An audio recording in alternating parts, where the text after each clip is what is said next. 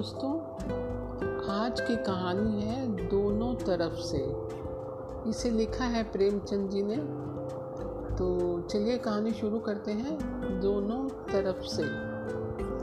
पंडित श्याम स्वरूप पटना के एक नौजवान वकील थे। उन बूढ़े नौजवानों की तरह नहीं, जो आजकल मुहज्जम सब सोसाइटी में अक्सर नज़र आया करते हैं। उनकी सारी जिस्मानी व दिमागी जहनों ओ अकली वातनी, ओ खाद्य कुवत मतलब आंतरिक वध शक्ति, जबान में मुजतबा एकत्रित रहती है। नहीं, हमारे पंडित जी इस जुमरे वर्ग के बूढ़े नौजवानों में ना थे। वह ज़िंदा दिल नौजवानों में थे। जबान से कम और दिलो दिमाग, हाथ और पैर से ज़्यादा काम लेते थे। एक बार दिल में जो उसूल कायम कर लेते उस पर साबित कदम रखते थे। उनमें एक बड़ा गुण यह था कि वह बहुत कम कामों में एक साथ हाथ ना डालते थे। बहुत कामों में एक साथ हाथ ना डालते थे। जो लोग चारों तरफ़ हाथ फैलाते हैं, उन्हें कुछ भी नहीं मिलता। जो शख्स एक दर्जन अंजुमनों का सेक्रेटरी और निस्फ आधी दर्जन सोसाइटियों का प्रेसिडेंट है उससे अमली काम की उम्मीद अगर सादा लोग भोले भाले करें तो करें। कोई अक्ल सलीम ठीक रखने वाला सच नहीं कर सकता। उस गरीब की सारी कुवत और सरगर्मी जबान के रास्ते उड़ जाती है। पंडित जी शायद इस नुक्ते को खूब समझते थे। उन्होंने अछूत जातों के सुधार की एक छोटी सी अंजुमन खोल रखी थी। और अपने वक्त फुर्सत और आमदनी का एक कलील हिस्सा, अल्प भाग इस कार्य खैर, सत्य कार्य की नज़र करते थे। कचहरी से आए, कुछ नाश्ता किया, बाइसिकल उठाई और शहर से मुतसिल, शहर से मिले देहातों में जा पहुँचे। वहाँ कई चमारों के साथ बैठे बातें कर रहे हैं। कहीं डोमों के बीच में बैठे हैं और उनसे उनकी ठेठ बोली में एक लाख में मुअत्तिल गुफ्तु छिड़ी हुई है। उनके बच्चों को गोद में लेते हैं, प्यार करते हैं। इतवार के दिन या अगर और कोई दूसरी तातील आ पड़ती तो तिसलम्मी लालटेन के तमाशे दिखाने जाया करते। उनकी सोहबत और हमदर्दी ने साल ही भर में उनके परगने के अछूतों की मुशाशरत रहन सहन में बहुत कुछ इसला सुधार कर दिया। लाश खोरी बिल्कुल बंद हो गई। शराब खोरी बिल्कुल तो बंद नहीं हुई, मगर इससे आए दिन जो वारदातें होती थी, उनमें कमी ज़रूर आई। पुलिस इंस्पेक्टर हामिद खां अलबत्ता नाराज़ हो गए। रफ्ता रफ्ता पंडित जी की इस हमदर्दी ने अछूत जातों के साथ बिरादराना ताल्लुकात कायम कर लिए। उनके परगने में तीन सौ मौजे थे। और नीची जाति की तादाद 6000 से कम थी। इन सबों के साथ पंडित जी को दोस्ताना और बिरादराना उनस लगाव था। उनकी शादियों में शरीक होते और रिवाज के मुताबिक व्यवहार ले जाते। अगर उनमें कोई फसाद होता तो अक्सर फरियाद पंडित जी के यहाँ ही जाती। मुमकिन ना था कि पंडित जी उनमें से किसी के बीमार होने की खबर पाएँ। और अयादत बीमारी का हाल चाल पूछने के लिए ना जाए। उन्होंने वेदक में खुद भी थोड़ी सी मस्क, वहम उपलब्ध करना पहुंचाई थी। खुद मरीज़ की तामीरदारी करते और ज़्यादा तकलीफ़ में पाते थे, रुपए पैसे से भी इमदाद करते। मगर बेशरत सूरतों में उनकी हमदर्दी और मोहब्बत काफ़ी होती थी। ऐसे कामों के लिए रुपए की इतनी ज़रूरत नहीं होती थी। जितनी बेगरज इंसानियत और कौमी खिदमत के जोश की। उनकी साल भर की मुस्तकिल और सरगर्म हम दर्दाना कोशिशों ने इस फिरके में एक इनकलाब सा पैदा कर दिया था। उनके घर और झोपड़े, उनकी खुराको लिबास खान पान उनके रस्मो रिवाज सब गोया खराज पर चढ़ गए। और सबसे बड़ी बात यह हुई कि ये लोग अपनी इज़्ज़त करना सीख गए। पहले दो चार जाहिल जपट जमींदारों ने उन्हें दिख कर दिया, मगर जब देखा कि इन्हें कुछ और ही धुन सवार है तो खामोश हो रहे दो चार कोर वातनी, पुलसित मन अज्ञानी आदमियों ने इस मामले में पुलिस से जाराजोई करनी चाहिए। दरोगा हामिद खान साहब आमाद भी थे, मगर चमारों और डोमों के पास क्या रखा था, जो किसी की दाल गलती? पंडित जी के ये ताल्लुकात बढ़ते गए। आखिर यहाँ तक नौबत पहुँची कि एक बार चमारों के चौधरी की लड़की की शादी में उन्होंने उनके साथ खाना खा लिया। पंडित श्याम स्वरूप की बीबी का नाम कोलेश्वरी देवी था। कोलेश्वरी नाम आम हिंदुस्तानी औरतों की तरह अपने शोहर को दिलो जान से मोहब्बत करती थी। पढ़ी लिखी तो यूँ कुछ खास नहीं थी, मगर पंडित जी के साथ रहते रहते मुल्की व तमंदूनी मसाइल देसी एवं सांस्कृतिक समस्याओं से कुछ मानुष परिचित हो गई थी।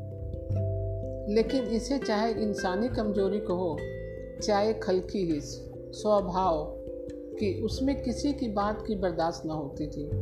वह जबान की तेज ना थी, ना बात बात में उलझती थी। मगर कोई चुभती हुई बात कोई दिल जलाने वाला ताना उसके दिल पर नासूल सा जख्म पैदा कर देता था। सुनने को तो वह सुन लेती थी। और जवाब देना तो उसने सीखा ही नहीं था, मगर अंदर ही अंदर भूलने की आदत थी।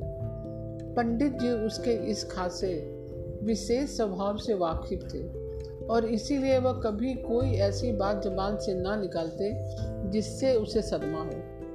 कई साल हुए जब पंडित जी की वकालत का शुरू जमाना था और आमदो खर्च में रोज़ाना कसम कस रहती थी। कोलेसरी ने संक्रांत के दिन जरा फयाजी दानशीलता से काम लिया और पाँच रुपए की खिचड़ी गुरबा गरीबों में बांट दी।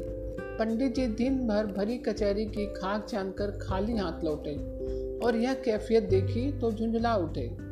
तेज होकर बोले मैं तो एक एक पैसे के लिए मारा मारा फिरूं, और तुम यूँ तुम यूँ घर को लुटाओ। अगर यही मिजाज था तो बाप से कहा होता कि राजा महाराजा से शादी करता। कोलेसरी ने चुपचाप सिर नीचा करके सुना। ना जवाब दिया, ना उज्र माजरत आपत्ति की, ना रोई, मगर कामिल, पूरे छः महीने तक बुखार, और जोफे जिगर, यकृत की दुर्बलता में मुबतला ग्रस्त रही। पंडित जी को ज़िंदगी भर के लिए सबक मिल गया। खैर, पंडित जी रामफल चौधरी के यहाँ से खाना खाकर लौटे और दम के दम में सारे शहर में यह खबर मशहूर हुई कि दूसरे दिन कोलेसरी गंगा स्नान को गई। शायद सोमवारी या अमावस्या थी। शहर के दीगर रौसा अन्य धनी परिवार की औरतें भी स्नान के लिए आई हुई थी। कोलेसरी को देखकर आपस में काना फुसकी होने लगी। इशारे बाजियाँ होने लगी। एक औरत ने जो जाहिरा किसी ऊँचे खानदान की मालूम होती थी, अपने करीब की औरत से कहा, जरा इन महारानी को देखो। मर्द तो चमार के साथ खाना खाता फिरता है और यह गंगा स्नान नहाने आई है। कोलेसरी ने सुन लिया। उसे सुनाने के लिए ही यह बात कही गई थी। जिस तरफ़ कुम्हार का सूत नरम मिट्टी में धस जाता है उसी तरह सख्त बात दिल में चुभ जाती है। कोलेसरी तिल मिला उठी मालूम हुआ किसी ने कलेजे में छुरी मार दी। नहाने की सुध ना रही। उल्टे कदम लौटी और घर चली आई। सांप का जहर रग रग में समा गया। खाना खाकर पंडित जी को खिलाया। वह कचहरी चले गए। आज कोई मालदार मुवक्किल जाल में फंसा था। इस खुशी में बीबी के बदले हुए तेवर उन्हें नज़र न आए। शाम को खुश खुश लौटे तो देखा वह मुँह ढापे पड़ी हुई है। माथा टनका। बोले, होला, आज मामूल नित, नित्य नियम के खिलाफ लेटी क्यों हो? तबीयत तो अच्छी है ना? कोलेचरी उठ बैठी और बोली हाँ तबीयत अच्छी है। यूँ ही लेट गई थी। मगर यह जवाब पंडित जी को इतमान दिलाने के लिए काफ़ी ना हो सकता था। तबीयत अच्छी है तो होठों पर पान की सुर्खी क्यों नहीं? बाल क्यों बिखरे हैं? चेहरा क्यों उदास है? मेरे लिए बर्फ़ क्यों नहीं मंगवाई गई? यह ख्यालात मान एकदम पंडित जी के दिल में आए। कपड़े उतारे, कुछ नाश्ता किया इधर उधर की बातें की दो चार लतीफ़े भी सुनाए। मगर इन मंत्रों से सांप का जहर ना उतरा। कोलेसरी यूँ ही हूँ हाँ करती रही। जहर ने उसके कान बंद कर दिए थे। शाम हो गई। पंडित जी के सैर का वक्त आया। बाइसिकल उठाई और चल खड़े हुए। मगर कोलेसरी की उदासीनता का ख्याल दिल में खटकता रहा। आज मांझ गाँव के पासियों के यहाँ शादी थी। वहाँ जा पहुँचे। बारात दूर से आई हुई थी। बाराती लोग शराब के लिए जिद कर रहे थे और घरातियों की तरफ़ से सोलह आना इनकार था। बारातियों का तकाजा था कि औरतें हसबे रिवाज रीति तथा प्रथा के अनुरूप दरवाजे पर नाचे नगाड़ा बजे। घराती कहते, अब यह रिवाज हमारे यहाँ नहीं है। मांझ गाँव में पंडित जी की कोशिशें सफल हो गई थी। बाराती उनके हल्का असर प्रभाव क्षेत्र से बाहर थे। दोनों तरफ़ से यही रद्दोकद हो रही थी कि पंडित जी जा पहुँचे और बरातियों को समझा बुझाकर ठंडा किया। ऐसे मौक़ों पर वह नौ दस बजे रात तक न लौटते थे, क्योंकि उपदेश ऐसे मौक़ों पर ज़्यादा असर प्रभावकारी होता है। मगर आज इस काम में उनका दिल न लगा। कोलेसरी की मुरझाई हुई सूरत आँखों के सामने फिरती रही। रह रह कर ख्याल आता, मेरी जबान से तो कोई सख्त बात नहीं निकली। मुझे तो ख्याल नहीं आता। मैंने कुछ कहा हो। पर क्या कारण यह असफुर्दगी बेसबब नहीं है। कुछ बात ज़रूर है। इन्हीं चिंताओं से बेचैन होकर वह सात ही बजे घर लौट आए।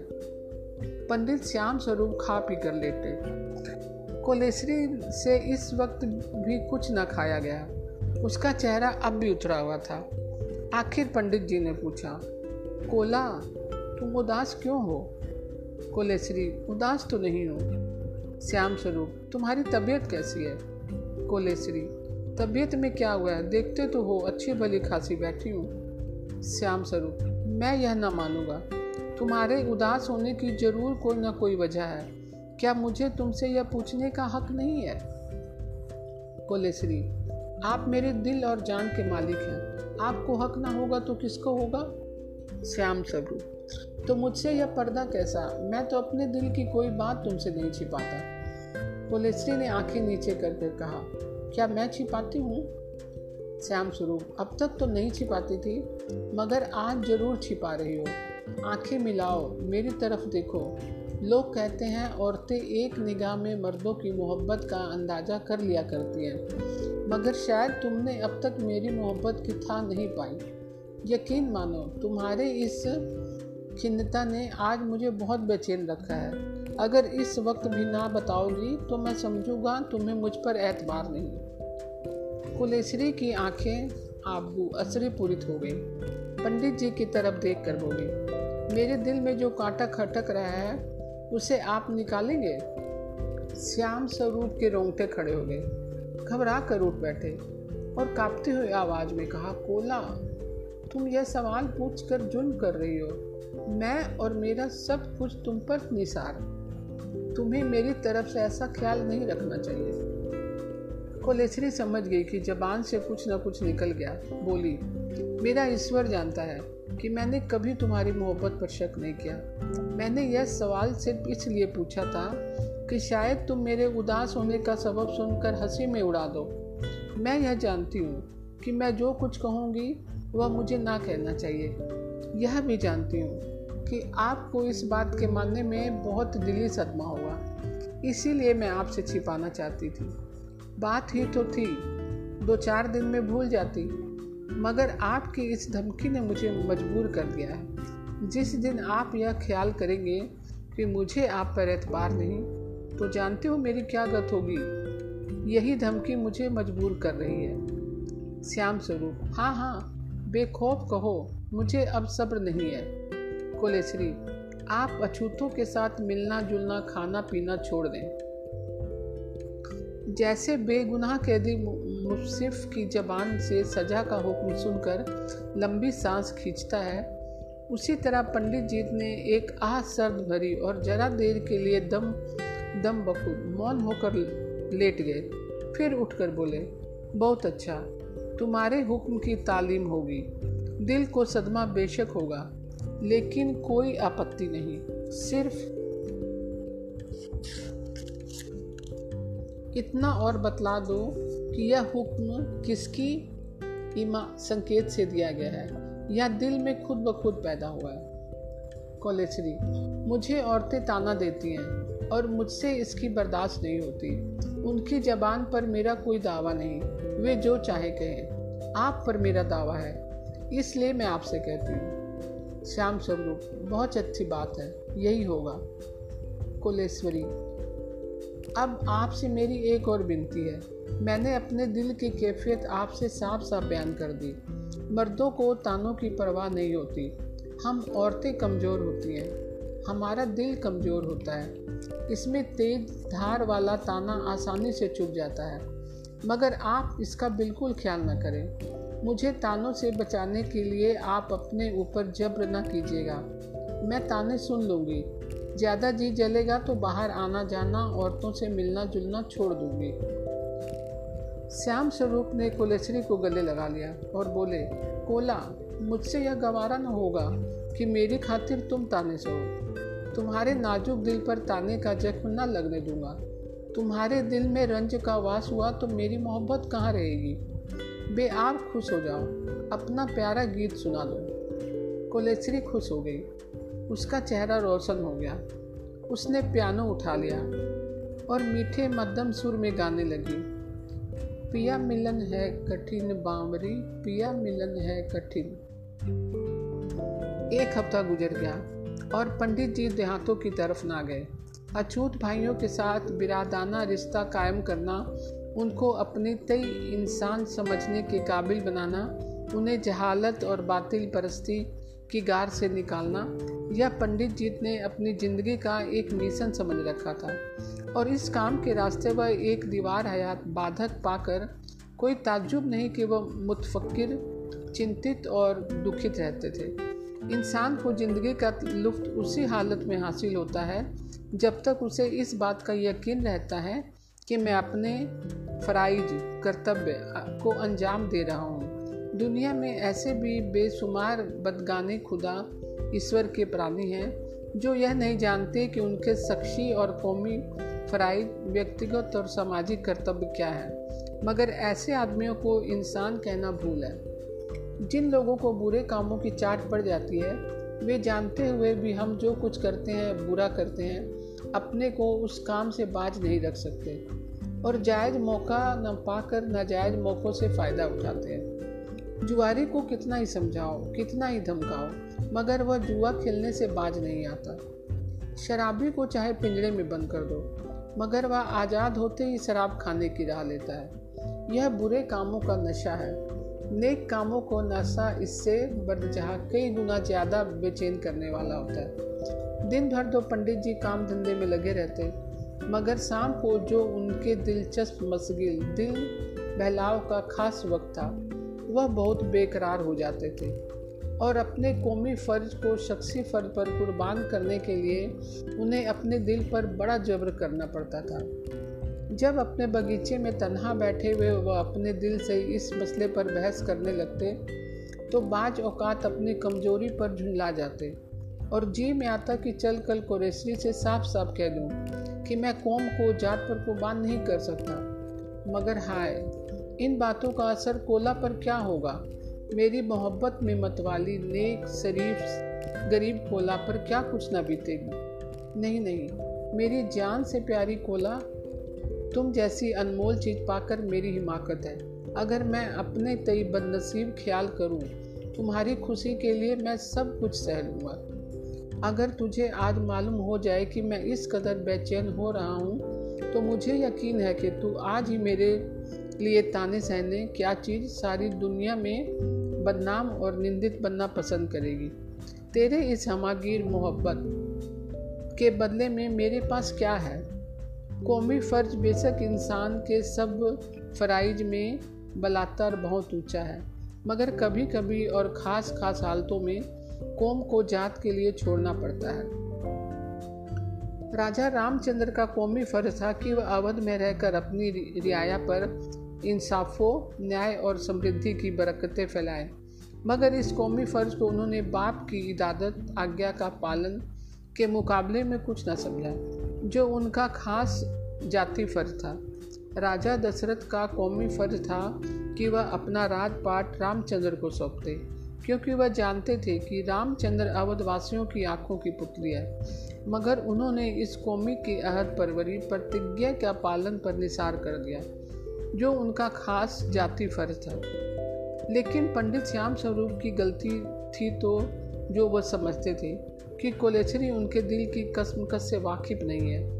जिस राम को ये, जिस राम को ये बातें हुई, उस दिन से आज तक एक लम्हा भी ऐसा ना गुजरा, जिससे यह ख्याल उसके दिल में चुटकियों में ना लेता रहा, कि मैंने इन पर बड़ा जुल्म किया है। उसे उनके चेहरे पर प्रसन्नता की झलक नज़र ना आती थी।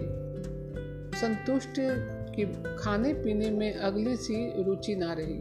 बात से अपनी दिली कैफियत के छिपाने की कोशिश प्रकट होती थी। कोलेश्वरी को यह सब कैफियत आईने की तरह दिखाई देती थी। वही बार बार अपने तय कोसती थी। मैं कैसी खुदगर्ज कैसी कमीनी? कैसी ओछी? एक बदजबान, सिफल मिजाज और औरतों के ताने से मगलूर पराजित होकर मैंने उन पर इतना जुल्म किया। यह मेरे लिए अपने ऊपर इतना जब्र करते हैं और मैं एक ताने का सदमा ना ना सह सकी। यह सोच सोच कर वह चाहती थी कि उन्हें इस कैद से आज़ाद कर दूँ। मगर पंडित जी कभी उसे इस बात का मौका ही नहीं देते। एक हफ़्ते तक पंडित श्याम स्वरूप के अछूत भाइयों ने सब्र किया। मुमकिन मुमकिन है तबीयत ना अच्छी हो या किसी मुकदमे की पैरवी में मसरूफ़ हो, या कहीं सैर करने गए हों, इन ख्यालों से उन्होंने अपने तय तस्कीन दी। मगर एक हफ़्ते बाद उनसे ना रहा गया जुक के जुक जुक के जो भीड़ की भीड़, आदमी। बदन पर गाढ़े की मिर्जई सिर पर सफ़ेद पगड़ी, पाँव में चमरौता जूता, कंधे पर लट। उनके मकान पर इस फसारे हाल राज़ी खुशी पूछने के लिए आने लगे। पंडित जी के लिए अब बजाय इसके और कोई चारा ना था कि अपनी कर्तव्य भंग के लिए कोई हिला करें। और वह हिला यह था कि घर में तबीयत नासाज है। शाम से सवेरे तक आदमियों का तार ना टूटता। एक गाँव के लोग जाते तो दूसरे गाँव के आ, लोग आ पहुँचते और सबसे पंडित जी को यही बहाना करना पड़ता कि तबीयत नासाज है और क्या कहते। दूसरा हफ़्ता गुजरा मगर पंडित जी के घर पर अब तक तबीयत नासाज थी। एक रोज़ शाम के वक्त वह दरवाजे पर बैठे हुए थे कि रामदीन पासू, हल्ली, हल्लू चौधरी और गोबरी बसफोड़ हकीम नादिर अली खां को, साहब को लिए हुए पधारे। हकीम साहब अपने जमाने के ईरान के प्रसिद्ध हकीम थे। जिस तरह इसमें अजाम महामंत्र से शैतान भागता है, उसी तरह हकीम जी को देखते ही मर्ज चाहे कैसा भी हो राह फरार, भागने का इख्तियार करता था और प्राय मर्ज के साथ मरीज़ भी चल बसता था। पंडित जी हकीम साहब को देखते ही सिर पिटा गए। अब कौन सी चाल चलूँ? भांडा फूटा जाता है। इन कम वक्तों को यह क्या सूझी कि इन जाते शरीफ महाशय को लाकर खड़ा कर दिया? अरे इन मर्दे खुदा महापुरुषों ने भी आव देखा न ताओ सीधे मौत की तरह सिर पर आ खड़े हुए। मगर वक्त तंग था, ज़्यादा शोर विचार की फुर्सत ना थी। उस वक्त पंडित जी के दिल में बावजूद कुलेश्वरी को हज़ार जान से चाहने के यह ख्याल आया कि काश जरा देर के लिए उसे कुछ हरारत हो जाती। किसी तरह बात तो बनती, मगर बुलाने से कहीं मौत आती है। हकीम साहब ने फरमाया, मुझे यह सुनकर अत्यंत अफसोस हुआ है कि जनाब की अहिल्या मुकरमा, प्यारी पत्नी, अरसे दो हफ़्ता से बीमार है। और अफसोस से ज़्यादा इस अम्र बात की शिकायत है कि जनाब ने मुझे ज़रा भी इतला ना दी, वरना मर्ज इस कदर तुलना खींचता। क्या शिकायत है? पंडित जी ने कुछ सिर फुलाकर खांस कर पहलू बदल कर और सिर झुकाकर फरमाया, जी, यही कुछ स्त्रियों की शिकायतें लाक हो गई थी, मगर अब तो आपके फैजो करम से तबीयत ठीक रास्ते पर है। फ़िलहाल लेडी डॉक्टर का इलाज हो रहा है। आप जानते हैं, यह अंग्रेज़ी तहजीब का दौर है। अंग्रेज़ी इलाज से लोगों को ज़्यादा अकीदत होती जाती है और मरीज़ को उस हकीम या डॉक्टर से सहद होती है, जिस पर उसे अकीदा हो। इसी वजह से जनाब को तकलीफ़ नहीं दी। हकीम साहब, जी हाँ आप वजह फरमाते हैं। कौन सी लेडी डॉक्टर का इलाज हो रहा है? पंडित जी ने फिर सिर खुलाया और इधर उधर ताक कर कहा उन्हीं मिस बोगन का? श्याम स्वरूप को इस मौके पर सारी कानूनी काबिलियत सर्व करनी पड़ी, मगर आज वह किसी मनहूस आदमी का मुँह देखकर उठे थे। सूरत हाल ब्याज मुआफिल होने के और भी मुखालिफ होती जाती थी, क्योंकि दौरान तकरीर में ही कुल्लू चौधरी, हरदास भर और जुग्गा धोबी आते हुए दिखाई दिए। उनके साथ मिस बोगम घोड़े पर सवार तसलीफ ला रही थी। अब तो पंडित जी के चेहरे की हवाइयाँ उड़ने लगी। रंग फक हो गया। मिस बोगन को दिल में हज़ारों दुर्वचन सुनाई कि यह शैतान की खाला इस वक्त कहाँ से फट पड़ी। मगर झलाने का मौका न था। फ़ौरन कुर्सी से उठ खड़े हुए। मिस बोगन से हाथ मिलाया और उसे बिला कुछ पूछने का मौका दिए हुए हाथ पकड़कर जनाना बैठक में ले गए और कुर्सी पर बैठा दिया। तत्पश्चात कुलेश्री से जाकर कहा इस वक्त अजीब हालत में जान फंसी हुई है। मैंने तो तुम्हारी बीमारी का बहाना किया कि किसी तरह इन आदमियों से पीछा छूटे। मगर उन्होंने आज हकीम नादर अली खां और इस मिस बोगम को लाकर सिर पर सवार कर दिया। मिस साहबा को बैठक में छोड़ आया हूँ। बताओ क्या करूँ? कोलेश्री तो मैं बीमार हो जाऊँ क्यों? पंडित जी हंसकर, तुम्हारे दुश्मन बीमार हो। कुलेश्वरी दुश्मनों के बीमार होने से इस वक्त काम ना चलेगा। तुम जाकर मिस बोगन को लाओ, मैं लिहाफ और कर लेटती हूँ। पंडित जी तो मिस बोगन को लाने के लिए बाहर निकले। कुलेश्वरी ने सिर से पैर तक लिहाफ ओढ़ लिया और झूठ मूठ कराने लगी। मिस बोगन ने थर्मामीटर लगाया, जबान देखी और मुँह बनाकर बोली, बीमारी जड़ पकड़ गई है, हिस्टीरिया है, बुखार बाहर नहीं है मगर कलेजे पर है। क्यों तुम्हारे सर में दर्द है ना? कोलेसरी, सर तो फटा जाता है, फोड़ा हो रहा है। मिस बोगन भूख नहीं लगती ना? कोलेसरी, दाने की तरफ़ देखने को तो जी ही नहीं चाहता। मिस बोगन मरज की तस्खीस निदान कर ही चुकी थी। नुस्खा लिखा और रुखसत हो गई। हकीम नादर अली खान ने ज़्यादा बैठना फिलूल समझा। नाराज़ नजराना पैसकी ले चुके थे। पंडित जी बाहर आकर अपने मोहसिन से बोले, तुम लोगों ने नाहक तकलीफ़ की। उनकी तबीयत तो अब अच्छी हो चली है। खैर, मैं तुम्हारा बहुत मशकूर आभारी हूँ। जब मेहमान रुखसत हुए, पंडित जी अंदर आकर खूब हंसे और जब हँसी ख़त्म हो गई तो सोचने लगे, जो कुछ ना करना चाहिए था, वह आज सब करना पड़ा। क्या अब भी देवी जी ना पसीजेंगी? मगर कोलेश्वरी को हँसी आई ही नहीं। पंडित श्याम स्वरूप खाना खाकर लेटे और सो गए, मगर कोलेश्वरी को नींद नहीं आई। वह करवटें बदलती रही। कभी उठ बैठती, कभी कमरे में इधर उधर टहलती, कभी कोई किताब खोलकर लैम्प के सामने जा बैठी, मगर तबीयत किसी काम में ना लगती थी। हवा से हिलते हुए दरख्त के नीचे जिस तरह चाँद की किरणें नाचती हैं, उसी तरह उसे ख्यालात परेशान हो रहे थे। वह सोचती थी कि मैंने इनके ऊपर कितना जुल्म किया। हाय, इनके दिल पर आज क्या गुजरी होगी? जिसने ज़िंदगी भर झूठ बात मुँह से ना निकाली, उसे आज मेरी बदौलत झूठ का ओढ़ना बिछोना बनाना पड़ा। मगर उन्होंने झूठ बोलना गवारा किया होता तो आज आज दीदारगंज के अस्सी मुशान विशाल रियासत हमारे कब्जे में होती। ऐसी सच्चाई के नाम पर मरने वाले आदमी को, कि मैंने यह दुर्गति की। क्या इसलिए कि मैं उनको किस्मतों का शरीक हूँ। मेरा काम है उनसे हमदर्दी करना, नेक कामों में उनकी मदद करना, नेक सलाह देना, तस्कीन करना। इन सब फराजे के बदले में उन्हें झूठ के जाल में फंसा रही हूँ। ईश्वर मेरा गुनाह माफ़ करे। यह सोचते सोचते एक बार उसने पंडित श्याम स्वरूप के चेहरे की तरफ़ देखा। ख्वाब ने चेहरे पर बहुत सगुप्ता पर फुल्लित बना दिया था। होठों पर हल्की हल्की मुस्कुराहट झलक रही थी। उसे देखकर कोलेसरी के दिल में प्रेम की एक लहर सी उठी। जिस तरह समंदरों में जवार उठता है, इसी तरह कभी कभी इंसान के दिल में भी प्रेम का जवार उठता है। कोलेसरी की आँखों में इस वक्त मोहब्बत का एक दरिया समाया हुआ था। वह मोहब्बत से बेताक बेताब होकर अपने पति के सीने से लिपट गई। उस सीने से जो उसकी मोहब्बत का आराम गाह था। जिस तरह एक चोर सोए हुए साहिब खाने के खजाने को आज़ादी से लूटता है, उसी तरह कुलेश्वरी अपनी नींद में मतवाले शोहर के प्रेम के खजाने को जी खोल कर लूट रही थी। और जिस तरह चोर डरता है कि साहिब खाना जाग न जाए, उसी तरह कुलेश्वरी को भी धड़का लगा हुआ था कि कहीं यह जाग ना रहे। औरत की मोहब्बत दू बदू प्रत्यक्ष आज़ादी से आँखें नहीं मिला सकती। शर्म और हिजाब उसे आँखें ऊपर नहीं उठाने देते। यह खौफ है कि मेरी यह गर्मजोशी, जाहिरदारी या तस्नो ना ख्याल कर ली जाए। उसकी मोहब्बत के पैरों में बेड़ियाँ डाले रखता है।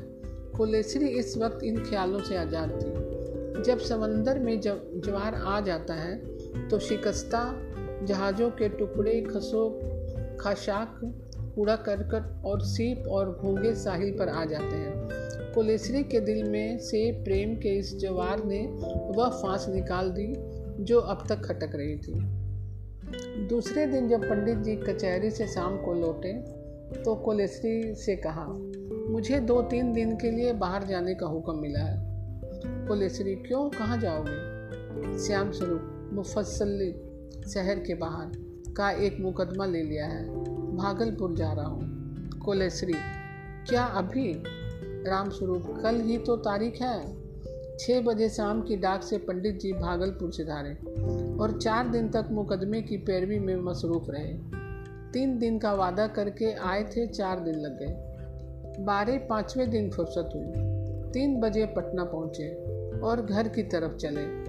अपने मोहल्ले में दाखिल हुए तो माज गाँव का सनपत चौधरी दिखाई दिया। पंडित जी ने कहा, चौधरी जी, कहाँ के धावे हैं? चौधरी जी ने चौंक कर सिर उठाया और बोला, पालागन, आपको तो कल कल अवार्ड थी, देर कहाँ से हुई? पंडित जी, कल नहीं आ सका, और तो सब खैरियत है? चौधरी, सब आपकी कृपा है। आज तो आपके यहाँ बड़ा जलसा है। पंडित जी ताजुब से, मेरे यहाँ? कैसा जलसा? चौधरी, बहू जी ने सभा करी है हम लोगों के घर की सभी औरतें न्योते में आई हैं। पंडित जी खुश खुश आगे बढ़े। तो सैकड़ों लोग आते जाते दिखाई दिए। गोया देहातियों की बारात आ गई। हो सबको सलाम बंदगी करते हुए अपने दरवाजे पर पहुँचे तो मेला सा लगा हुआ था। फर्श पर सैकड़ों आदमी बैठे हुक्का तंबाकू कर रहे थे। कोलेसरी ने औरतों को निमंत्रण दिया था। ये आदमी औरतों के साथ आए थे। पंडित जी सीधे दीवान खाने में गए। कपड़े उतारे, नौकरों से कह दिया, अंदर खबर मत करना।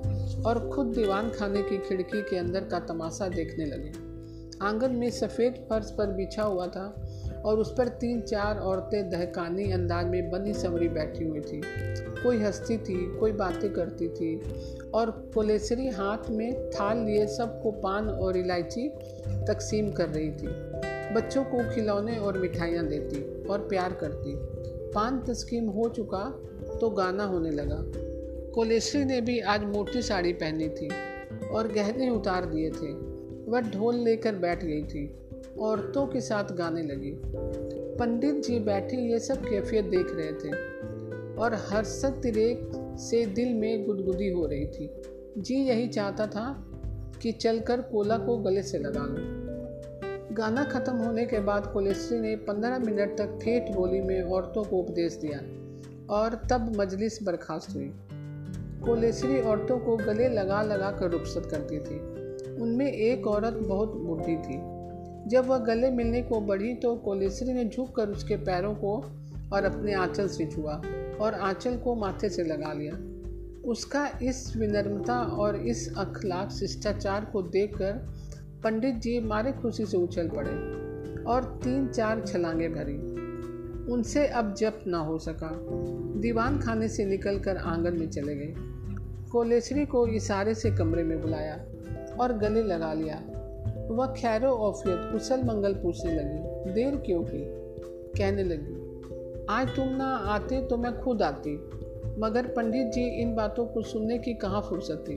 फिर गले लगा लिया और फिर लगाया, तबीयत आसूदा ना हुई फिर प्यार।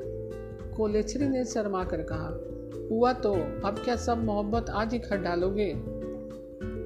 पंडित जी, क्या कहूँ? जी नहीं भरता। जितना प्यार करता हूँ, उतना ही प्यार करने को जी चाहता है। तुम सचमुच देवी हो।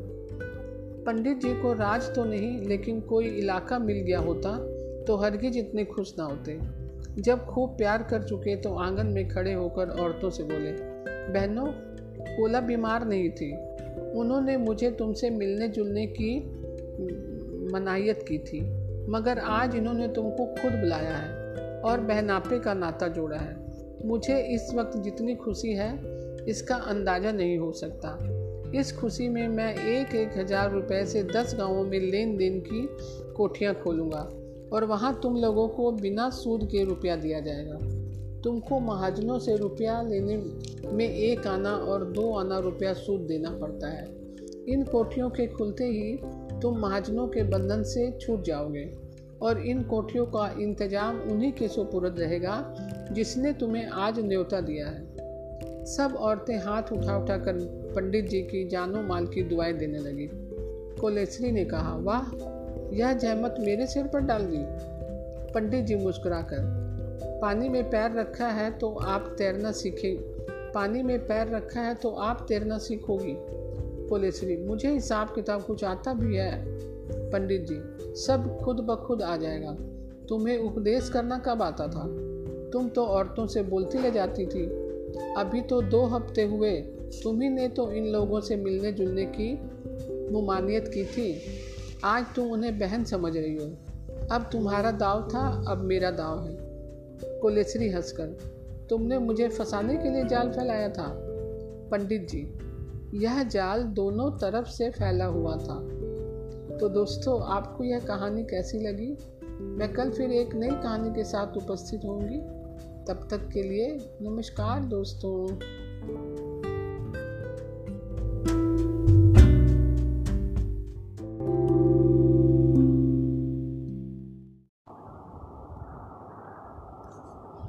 नमस्कार दोस्तों, हमारी आज की कहानी है, गरीब की हाय। यह भी प्रेमचंद के द्वारा लिखी गई है। तो चलिए कहानी शुरू करते हैं। गरीब की हाय। मुंशी राम सेवक बोहें चढ़ाते हुए घर से निकले और बोले, इस जीने से तो मरना भला है। मृत्यु को प्राय इस तरह के जितने निमंत्रण दिए जाते हैं, यदि वह सबको स्वीकार करती तो आज सारा संसार उजाड़ दिखाई देता। मुंशी राम सेवक चांदपुर गाँव के एक बड़े रईस थे। रईसों के सभी गुण उनमें भरपूर थे। मानव चरित्र की दुर्बलताएँ उनके जीवन का आधार थी।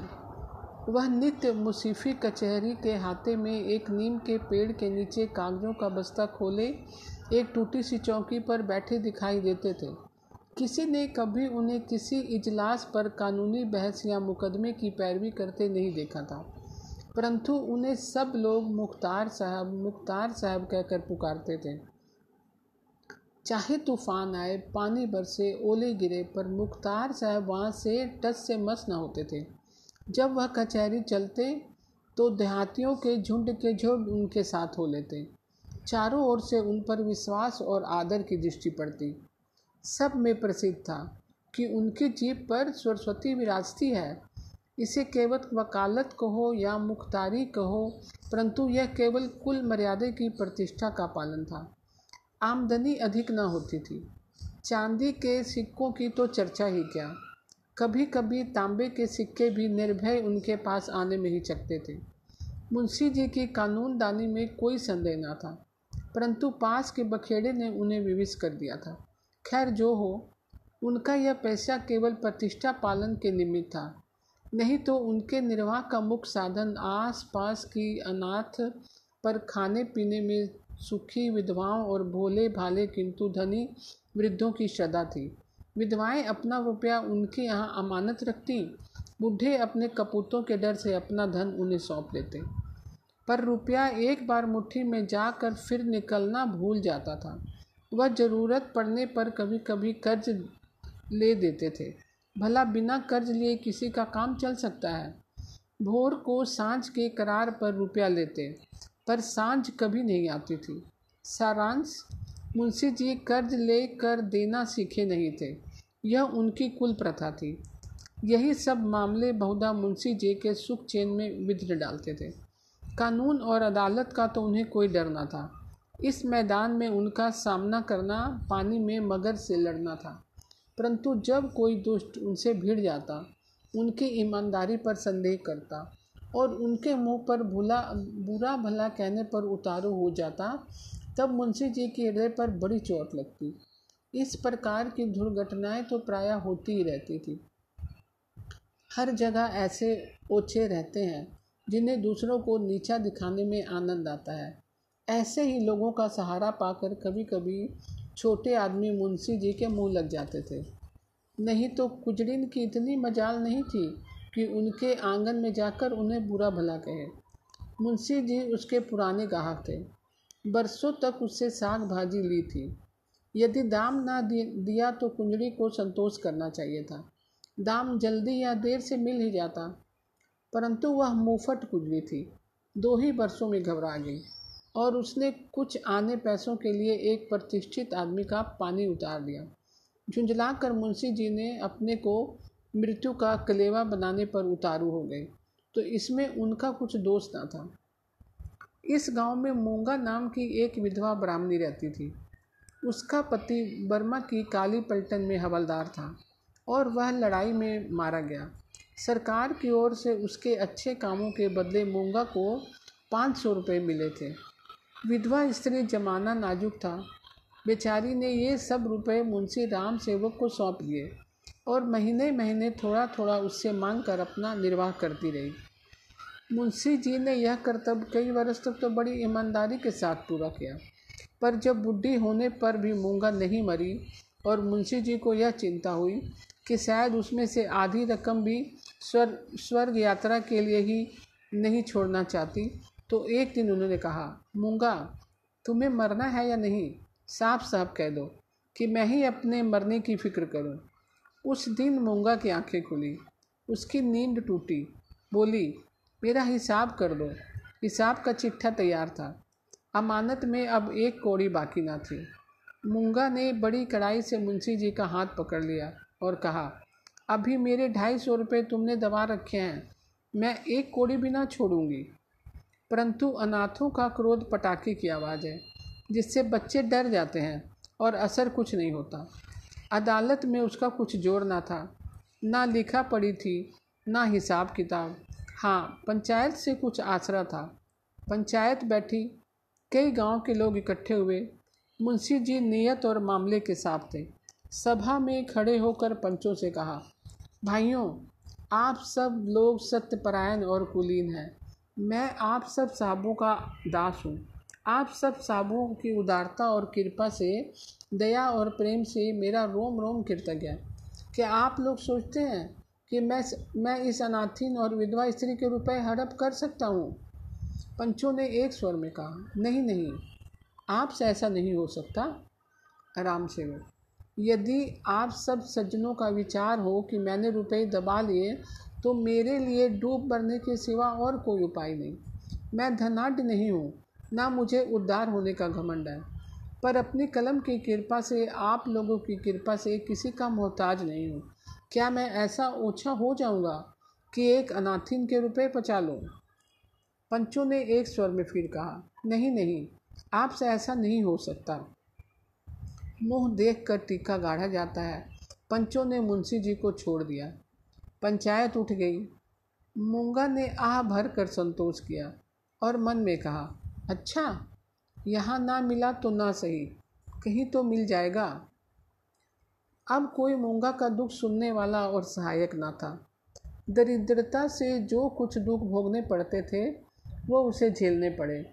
वह सब शरीर से पूछती। चाहती तो परिश्रम कर सकती थी, पर जिस दिन पंचायत पूरी हुई, उसी दिन से उसने काम करने की कसम खा ली। अब उसे रात दिन रुपए की रट लगी रहती। उठते, बैठते, सोते, जागते, उसे केवल एक काम था, और वह मुंशी राम सेवक का भला मनाना।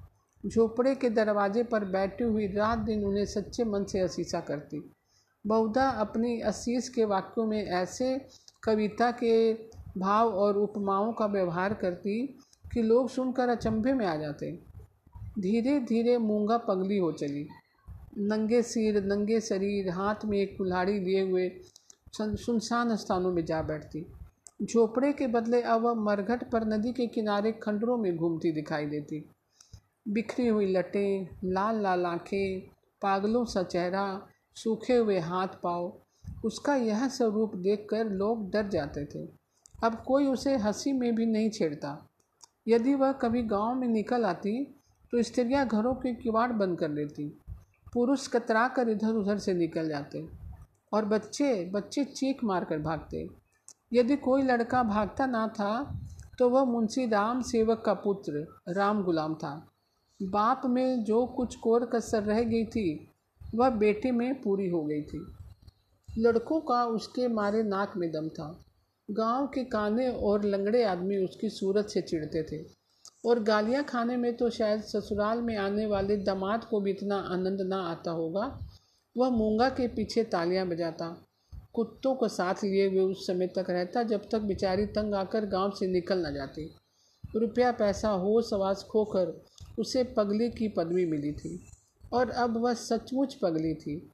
अकेली बैठी अपने आप घंटों बातें किया करती, जिसमें राम सेवक के मांस, हड्डी, चमड़े, आँखें, कलेजा आदि को खाने, मसलन नोचने, खरसोटने की बड़ी उत्कृष्ट इच्छा प्रकट की जाती थी। और जब उसकी यह इच्छा सीमा तक पहुँच जाती तो वह राम सेवक के घर की ओर मुँह करके खूब चिल्लाती और डरावने शब्दों में हाँक लगाती, तेरा लहू पीऊँगी, तेरा लहू पीऊँगी। प्राय रात के सन्नाटे में यह गरजती हुई आवाज़ सुनकर स्त्रियाँ चौंक पड़ती, परंतु इस आवाज़ से भयानक उसका ठट्ठा कर हंसना था। मुंशी जी के लहू पीने की कल्पित खुशी में वह ज़ोर से हंसा करती थी। इस ठठाने से ऐसी आसुरिक उदंडता, ऐसी पाश्विक उग्रता टपकती थी कि रात को सुनकर लोगों का खून ठंडा हो जाता था। मालूम होता मानो सैकड़ों उल्लू एक साथ हंस रहे हैं।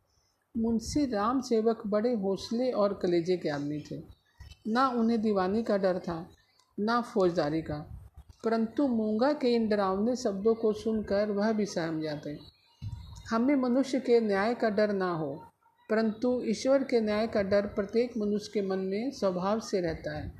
मूँगा का भयानक रात का घूमना, राम सेवक के मन में कभी कभी ऐसी ही भावना उत्पन्न कर देता। उनसे अधिक उससे उसकी स्त्री के मन में।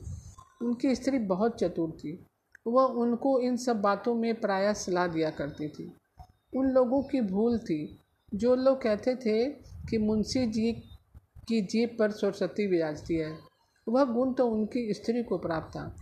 बोलने में वह इतनी तेज थी जितना मुंशी लिखने में थे। और यह दोनों स्त्री पुरुष प्राय अपनी अक्ष दशा में सलाह करते कि अब क्या करना चाहिए। आधी रात का समय था। मुंशी जी नित्य नियम के अनुसार अपनी चिंता दूर करने के लिए शराब के दो चार घूट पीकर सो गए थे। यकायक मूँगा ने उनके दरवाजे पर आकर ज़ोर से हाँक लगाई। तेरा लहू पीऊँगी। और खूब खिलखिला कर हँसी। मुंशी जी यह भयानक ठाका सुनकर चौंक पड़े। डर के मारे पैर थर थर काँपने लगे। कलेजा धक धक करने लगा। दिल पर बहुत ज़ोर डालकर उन्होंने दरवाज़ा खोला। जाकर नागिन को जगाया। नागिन ने झूंझला कर कहा, क्या कहते हो? मुंशी जी ने दबी आवाज़ में कहा, वह दरवाजे पर आकर खड़ी है। नागिन उठ बैठी, क्या कहती है? तुम्हारा सिर क्या दरवाजे पर आ गई? हाँ आवाज़ नहीं सुनती हो। नागिन मूँगा से नहीं, परंतु उसके ध्यान से बहुत डरती थी। तो भी उसे विश्वास था कि मैं बोलने में उसे ज़रूर नीचा दिखा सकती हूँ। संभल कर बोली, कहो तो मैं उसे दो दो बातें कर लूँ? परंतु मुंशी जी ने मना किया। दोनों आदमी पैर दबाए हुए ड्योढ़ी में गए और दरवाजे से झाँक कर देखा। मूँगा की धुंधली मूरत धरती पर पड़ी थी। और उसकी सांस तेज़ी से चलती सुनाई देती थी। राम सेवक के लहू और मांस की भूख से वह अपना लहू और मांस सुखा चुकी थी। एक बच्चा भी उसे गिरा सकता था, परंतु उससे सारा गाँव थर थर काँपता था। हम जीते, मनुष्य से नहीं डरते, परंतु मुर्दे से डरते हैं। रात गुजरी, दरवाज़ा बंद था, पर मुंशी जी और नागिन ने बैठ कर रात काटी। मूँगा भीतर नहीं घुस सकती थी। पर उसकी आवाज़ को कौन रोक सकता था? मूँगा से अधिक डरावनी उसकी आवाज़ थी भोर को मुंशी जी बाहर निकले और मूँगा से बोले, यहाँ क्यों पड़ी है? मूँगा बोली, तेरा लहू पीऊँगी। नागिन ने बल खाकर कहा, तेरा मुँह झुलस दूँगी। पर नागिन के विष ने मूँगा पर कुछ असर न किया। उसने ज़ोर से ठहाका लगाया। नागिन खसियाई सी हो गई। हँसी के सामने मुँह बंद हो जाता है। मुंशी जी फिर बोले, यहाँ से उठ जा।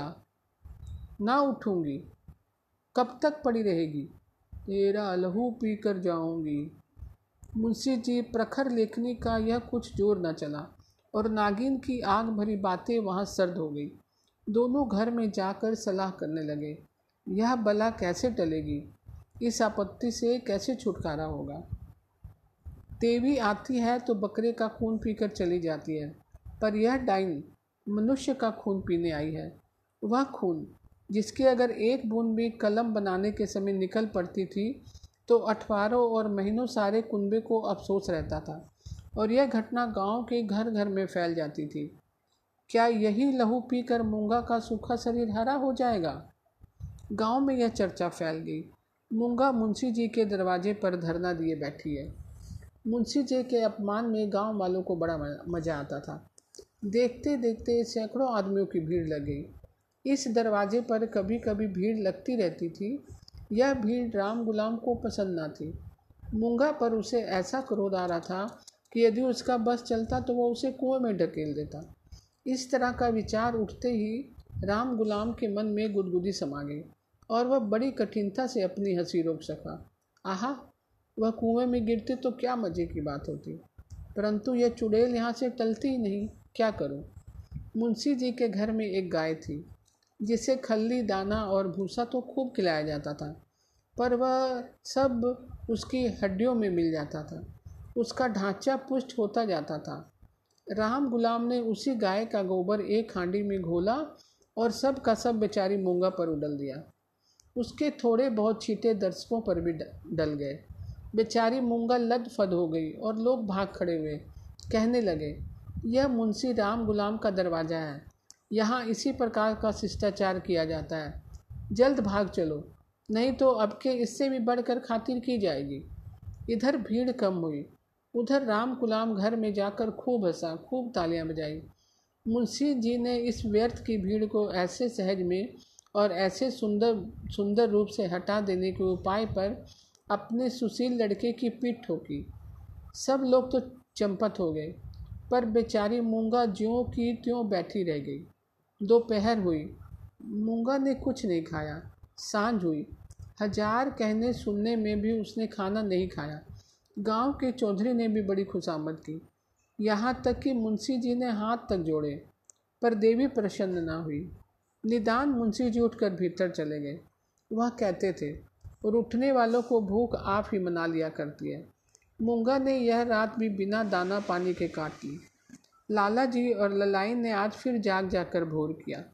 आज मूँगा की गरज और हँसी कुछ कम सुनाई पड़ती थी। घर वालों ने समझा बला टली। सवेरा होते ही जो दरवाज़ा खोल कर देखा तो वह अचेत पड़ी थी। मुँह पर मक्खियाँ भिन भिना रही थी और उसके प्राण पखेरु उड़ चुके थे। वह इस दरवाजे पर मरने ही आई थी। जिसने उसके जीवन की जमा पूंजी हर ली थी, उसी को अपनी जान भी सौंप दी, अपने शरीर की मिट्टी तक उसको भेंट कर दी। धन से मनुष्य को कितना प्रेम होता है। धन अपनी जान से भी ज़्यादा प्यारा होता है, विशेषकर बुढ़ापे में। ऋण चुकाने के दिन ज्यों ज्यों पास आते जाते त्यों त्यों उसका ब्याज बढ़ता जाता था। यह कहना यहाँ व्यर्थ है कि गाँव में इस घटना से कैसी हलचल मची। और मुंशी जी राम सेवक कैसे अपमानित हुए? एक छोटे से गाँव में ऐसी असाधारण घटना होने पर कितनी हलचल हो सकती है? उससे अधिक ही हुई? मुंशी जी का अपमान जितना होना चाहिए था, उसके बाल बराबर भी कम ना हुआ। उनका बचा खुचा पानी भी इस घटना से चला गया। अब गाँव का चमार भी उनके हाथ का पानी पीने या उन्हें छूने का रवादार न था। यदि किसी घर में कोई गाय खूंटे पर मर जाती तो वह आदमी महीनों द्वार द्वार भीख माँगता फिरता। ना नाई उसकी हजामत बनावे ना कहार उसका पानी भरे, ना कोई उसे छुए। यह गौ हत्या का प्राश्चित ब्रह्म हत्या का दंड तो उससे भी कड़ा है, और इससे अपमान भी बहुत है। मूँगा यह जानती थी, और इसीलिए इस दरवाजे पर आकर मरी थी। वह जानती थी कि जीते जी जो कुछ नहीं कर सकती मर कर उससे बहुत कुछ कर सकती हूँ। गोबर का उपला जब जल कर खाक हो जाता है, तब साधु संत उसे माथे पर चढ़ाते हैं। पत्थर का ढेला आग में जलकर आग से अधिक तीखा और मारक हो जाता है। मुंशी राम सेवक कानूनदा थे। कानून ने उन पर कोई दोष नहीं लगाया। मूँगा किसी कानूनी दफ़ा के अनुसार नहीं मरी थी। ताजी राम हिंदी में उसका कोई उदाहरण नहीं मिलता था। इसलिए जो लोग उनसे प्राश्चित करवाना चाहते थे, उनकी भारी भूल थी। कुछ हर्ज नहीं, कहार पानी ना भरे ना सही, वह आप पानी भर लेंगे।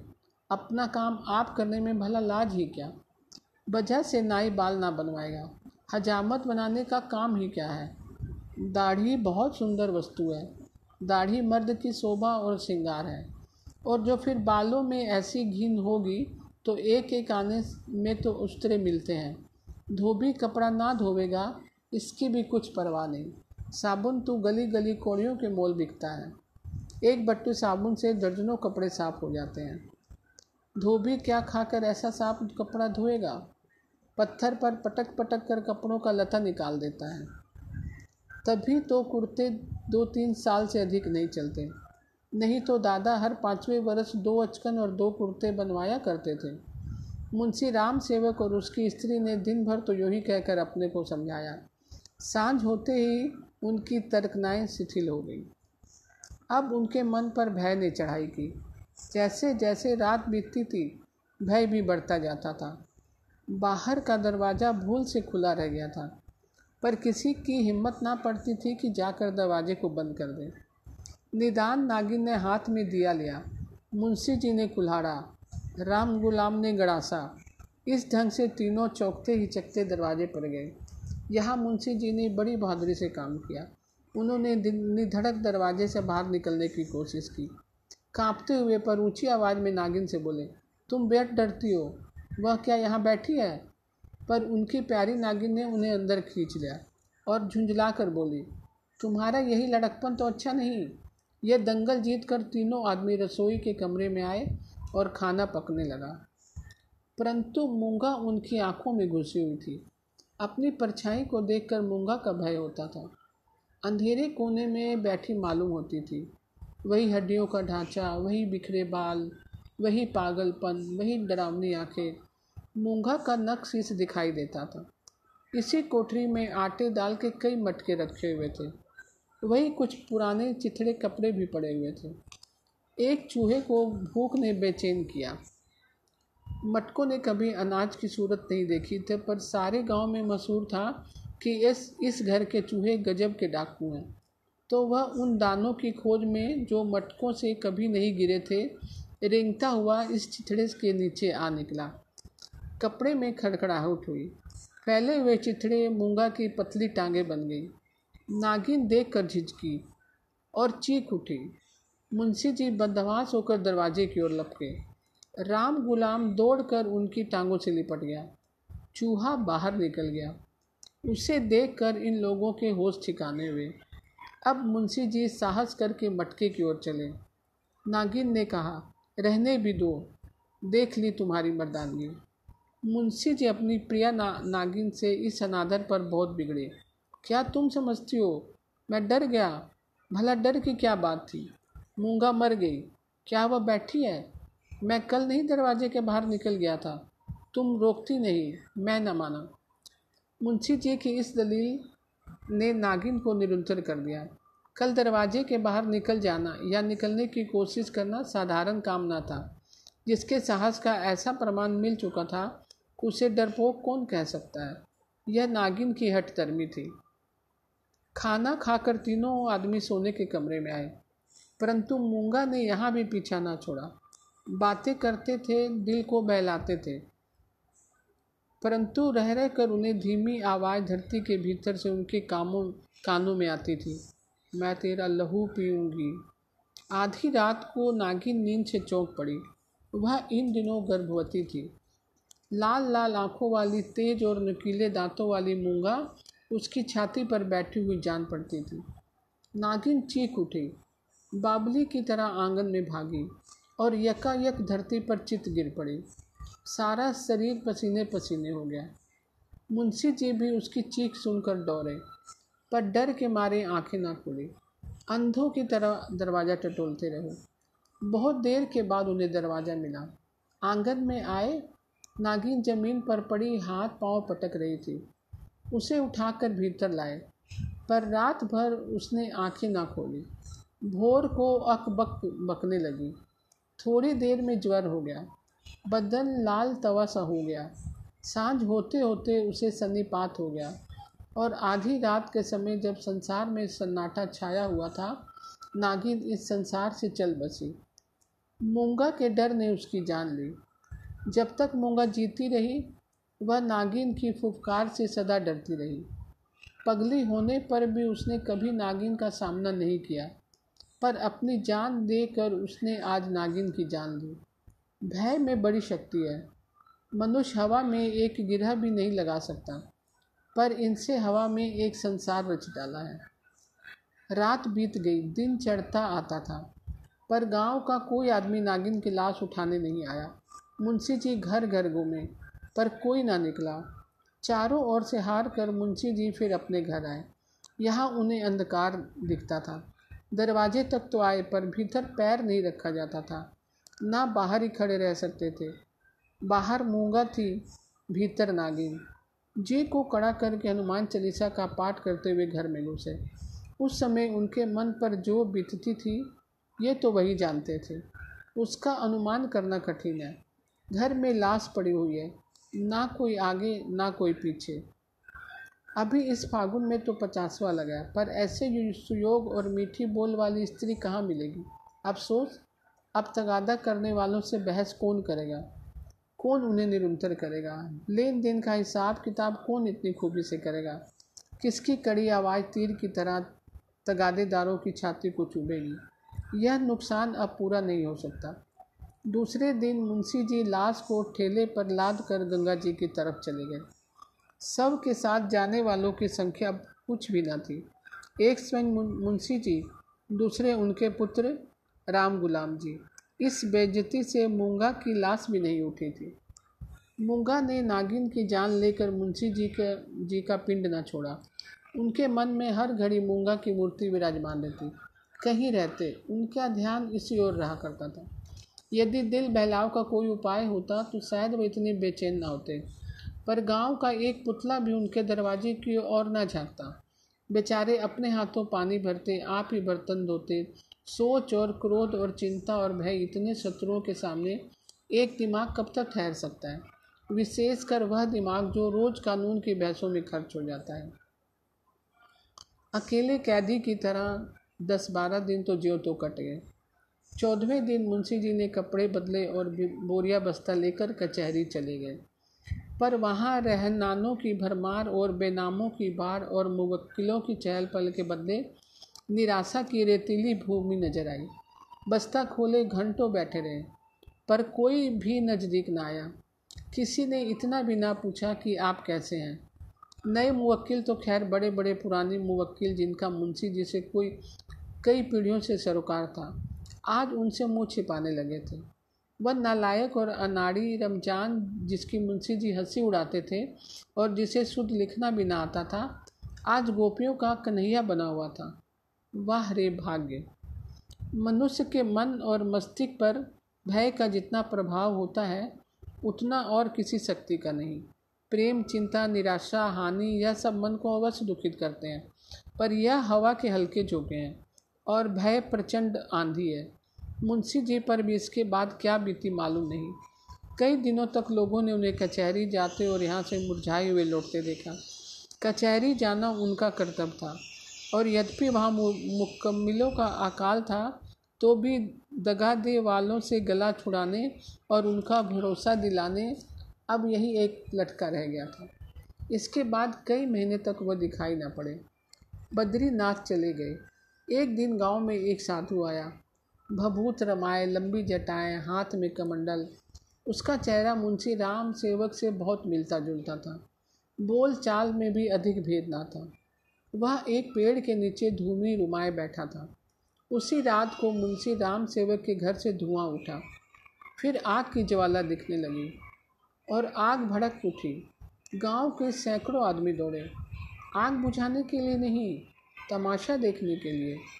एक गरीब की हाय में कितना प्रभाव है? राम गुलाम मुंशी जी के गायब हो जाने पर अपने मामा के यहाँ चला गया था और वहाँ कुछ दिनों रहा, पर वहाँ उसकी चाल ढाल किसी को पसंद न आई एक दिन उसने किसी के खेत से मूली नोची। उसने उसने दो चार धोल लगाए।